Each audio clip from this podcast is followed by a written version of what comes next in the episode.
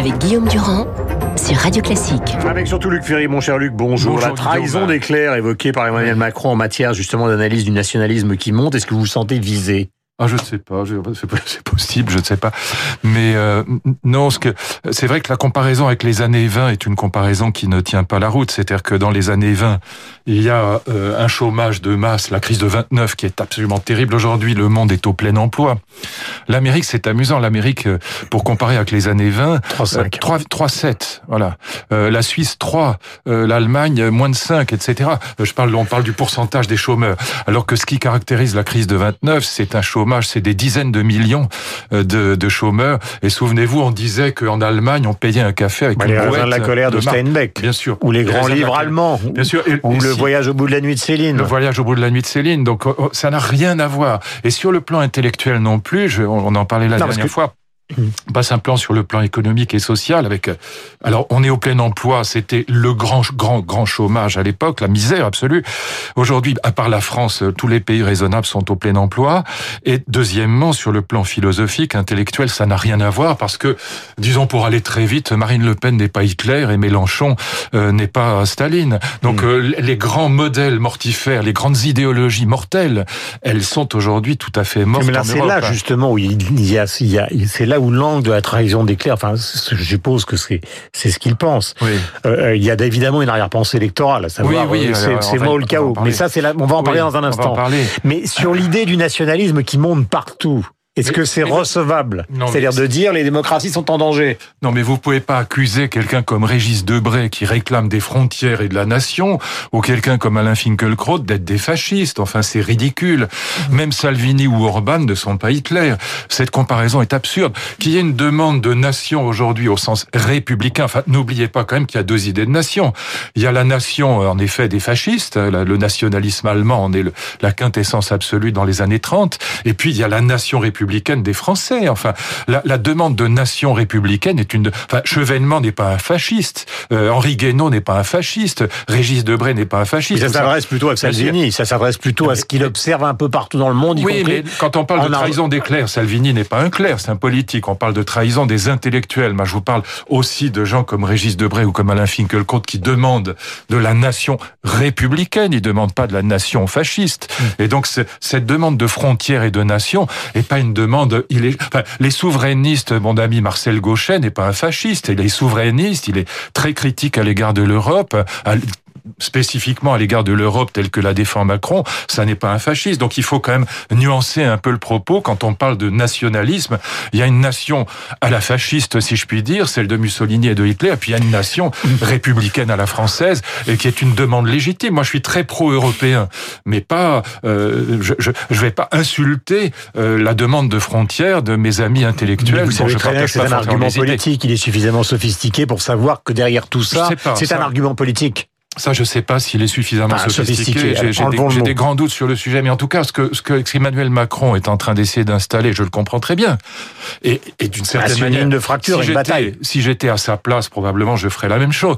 Il veut installer l'idée qu'il y a il- qu'il n'y a que deux visions de l'Europe. Il y a d'un côté euh, les bons, c'est-à-dire les libéraux pro-européens, à la Macron, à la Juppé, et puis de l'autre côté, il y a les méchants qui sont les souverainistes, euh, euh, nationalistes, populistes, etc. Et donc, il y a que deux partis dans le débat européen qui s'annoncent. Je ne pense pas ça. Je vous le savez, je défends les mêmes thèses que mon ami Christian Saint-Etienne, je plaide pour une Europe à 10, une Europe euh, occidentale à 10, avec une harmonisation fiscale et sociale parfaite pour qu'on ait une politique de puissance en direction des États-Unis et de la Mais Chine. qu'est-ce qu'on fait des Et 17 donc, euh, autres? Mais on les garde, on les garde. On- nous, on fait un partenariat privilégié ou on fait un nouveau traité entre nous. On garde les autres. Il s'agit pas d'insulter euh, les malheureux pays de l'Est. On les garde dans, dans, dans l'Union européenne telle qu'elle existe, mais on fait quelque chose à côté. On fait une Europe à deux vitesses, si vous voulez. C'est pour Mm. reprendre une formule classique. Donc, euh, c'est au fond ce que disait déjà Giscard. C'est ce que défend Christian Saint-Etienne aujourd'hui. C'est ce que je défends depuis 30 ans. Une harmonisation fiscale et sociale parfaite. Maintenant, Macron se trompe tout à fait de guerre. Ce qui se profile à l'horizon, euh, si guerre il doit y avoir, c'est pas du tout une guerre avec l'Italie, avec le malheureux Salvini ou avec Orban. Ils vont pas nous déclarer la guerre. C'est pas ça qui nous menace. Ce qui nous menace, c'est une guerre. Et ça, c'est très très possible entre la Chine et les États-Unis. C'est ça qui se profile à l'horizon. Lisez là encore le dernier livre de Christian Saint-Étienne. C'est un livre sur le, la guerre qui se profile à l'horizon. C'est ça. Non, parce que euh, le parapluie nucléaire empêche pour l'instant toute forme pas de forcément parce qu'il y a ces îles japonaises euh, que le, les, la Chine est en train de reconquérir. Donc, euh, euh comme en 1914, le jeu des alliances peut nous entraîner vers la guerre. Autrement dit, hmm. s'il y avait un modèle, mais enfin il est très très lointain, c'est plutôt le modèle de 14 que le modèle des années 20. Et donc le modèle d'une guerre possible aujourd'hui, c'est plutôt ça. Et si il y a un vrai risque parce que c'est ce que commente très bien dire Christian Saint-Étienne dans son livre euh, qui, paraît, je crois, cette semaine. C'est que euh, Donald Trump, il a une vision commerciale du monde. Il n'a pas une vision politico-stratégique ou culturelle du monde. Et donc, pour lui, les adversaires économiques sont des ennemis. Et ça, c'est très dangereux. C'est pour lui, l'Europe, il a dit d'ailleurs, il a dit l'Europe est mon ennemi. Hein. il parle d'ennemis alors qu'on est simplement des concurrents. C'est pas la même chose. Est-ce que vous avez l'impression, pardonnez-moi, d'avancer sur les questions d'aujourd'hui, euh, cette cette manifestation du 17 novembre, vous la trouvez, vous trouvez qu'elle est de quelle nature en fait? C'est une, c'est une manifestation qui a vraiment pour... Vous parlez de la manifestation contre le prix de l'essence. Voilà, c'est vraiment ça? Ou est-ce qu'on se retrouve dans une situation qui pourrait être un peu équivalente à ce qui s'est passé avec la manif pour tous contre Hollande? C'est-à-dire que soi-disant, on manifeste contre le mariage pour tous, mais en fait, on manifeste contre Hollande. Est-ce que cette histoire du 17 n'est pas finalement une affaire de diesel biaisé. Il y a toujours un mélange des deux, vous avez raison, mais je crois que surtout ce qui est une, une grande erreur de la part du gouvernement avec cette euh, surtaxation de, des carburants. Je dis surtaxation puisque vous le savez, euh, l'un des grands problèmes de l'économie française aujourd'hui, c'est que le pétrole a augmenté considérablement mmh. cette, euh, cette année même. Et donc le, le, gouvernement trouve intelligent de rajouter une taxe à l'augmentation du pétrole. Et donc l'argument du gouvernement, c'est un argument écologiste. Je, je pense que on est dans la moyenne européenne. Hein. J'ai sorti les chiffres. Hein. Euh, on n'est pas pire que les autres. On a 25% hein. d'augmentation en un an. D'accord. Alors moyenne européenne ou pas C'est 1,54 pour le diesel la France, c'est un 51. Oui, mais d'accord, on est comme tout le monde. Non, non, Vous qui n'arrêtez pas de faire des comparaisons avec le chômage non, européen. Mais, non, mais si vous voulez, alors, pardon Guillaume, mais cette comparaison, je vous, le dis très gentiment, mais comparer une taxe, non, une taxe avec une autre est totalement absurde. Il faut prendre la totalité des taxes. Si vous voulez comparer l'imposition qui pèse sur un peuple, il faut prendre la totalité des taxes et pas une taxe. ça n'a aucun sens. Et donc cette année, nous avons 25% en gros d'augmentation du prix du carburant. Donc après, prenez euh, euh, les impôts, prenez la taxe d'habitation, prenez l'impôt sur le revenu, prenez toutes les taxes, prenez la TVA, mais vous pouvez pas comparer des pays avec une seule taxe, ça n'a strictement aucun sens. Il faut voir le, taux d'imposition global parle de, qui sur un citoyen. Oui, mais si, on parle du prêt à la pompe, il faut prendre encore une fois tous les, tous les impôts globalement, sinon ça n'a aucun sens. Mais si vous prenez dans le cas français, l'augmentation cette année, c'est pratiquement 25%. Si je prends l'essence et le diesel, là, c'est quelque chose comme ça. Et donc l'argument, il faut le faire. Les non, c'est pas ça. C'est pas ça. Mon argument n'est pas là.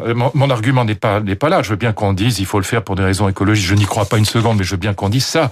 Je n'y crois pas une seconde. Mais peu importe, c'est un autre débat. Ce serait le débat euh, sur euh, la question de savoir quelle est la part de la France dans l'effet de serre. Vous savez que les écologistes eux-mêmes disent que la France dans l'effet de serre, les émissions de gaz à effet de serre pour la France, c'est un millième du problème par mmh. rapport l'Inde, la Chine, les hmm. États-Unis, etc. Et le reste du monde. C'est un millième. Bah, l'économie de carburant qu'on va faire avec cette surtaxation des carburants, ça va être un millième du millième du problème. Donc euh, l'argument écologiste n'est pas très fort. Hmm. Et donc, par ailleurs, ce que je dirais, c'est que si on... Là, Ségolène Royal a raison. Si on défend l'écologie comme ça, on ne défend pas l'écologie. On la rend insupportable aux yeux des gens. Donc hmm. c'est pas une bonne manière de défendre l'écologie. Euh, Ségolène Royal a parlé d'écologie punitive. Je suis désolé de dire, elle a raison sur le sujet. Je vous écoute sur tous les sujets. Donc qu'il s'agisse euh, des années 30, où vous êtes contre ce que euh, dit le La comparaison n'est pas juste. D'accord. Bon, je suis pas le seul. Hein. Euh, quand il s'agit de, de, fiscalité écologique, vous êtes contre ce que fait le gouvernement. Et oui, euh, je suis pas un fan du gouvernement actuel. Ça ne vous a pas échappé. Ça, ça, ne m'a pas échappé. Euh, mais en même temps, vous faites partie de ceux qui, qui avaient l'honnêteté de reconnaître que de toute façon, le, il n'y a personne d'autre, vous voulez dire Oui, mais je suis entièrement d'accord avec ça pour l'instant. Euh, et d'ailleurs, c'est ça mon inquiétude. Mon inquiétude, elle est très grande parce que s'il n'y a pas chez les républicains de droite quelqu'un qui est capable de proposer un, un, programme, mais vraiment, alors grandiose, parce que c'est pas en reprenant les recettes du passé ou en imitant le Front National qu'on va y arriver. Avec lesquels ils ont perdu deux présidentielles. Exactement. Et donc, si on s'il n'y a pas chez les républicains, parce que je dis de droite, parce que la gauche, franchement, je vois pas dans quel état elle est aujourd'hui. Et donc, s'il n'y a pas chez les républicains de droite une barrière mise à la victoire des populistes, comme dit Macron, je pense en effet qu'on y va. Parce que si vous avez un président euh, relativement raisonnable, Macron, donc un pro-européen libéral en gros, euh, qui s'effondre littéralement, qui devient impopulaire, et en face, vous avez des populistes qui deviennent de plus en plus forts, eh bien, on va vers un scénario à l'italienne, je ne cesse de le dire. Mmh. Donc, il faut absolument que la droite républicaine se réveille et qu'elle fasse rempart, qu'elle offre une alternative. D'ailleurs, la démocratie, c'est l'alternance. Qu'elle offre une alternative crédible à, à, à, un Macron qui devient de plus en plus impopulaire. Et c'est pas en augmentant les taxes sur les carburants qui va devenir euh, populaire. Surtout que franchement, à quoi ça sert? À quoi ça sert? Question. Euh, nous sommes le 5 novembre 1989. Il avait 86 ans. Disparaissait Vladimir Horowitz, l'un des plus grands pianistes ah, je l'adore absolument. du siècle. Voici oui. euh, un très bref extrait pour terminer. Vous allez nous dire de qui il s'agit. Je parle évidemment de l'auteur du morceau.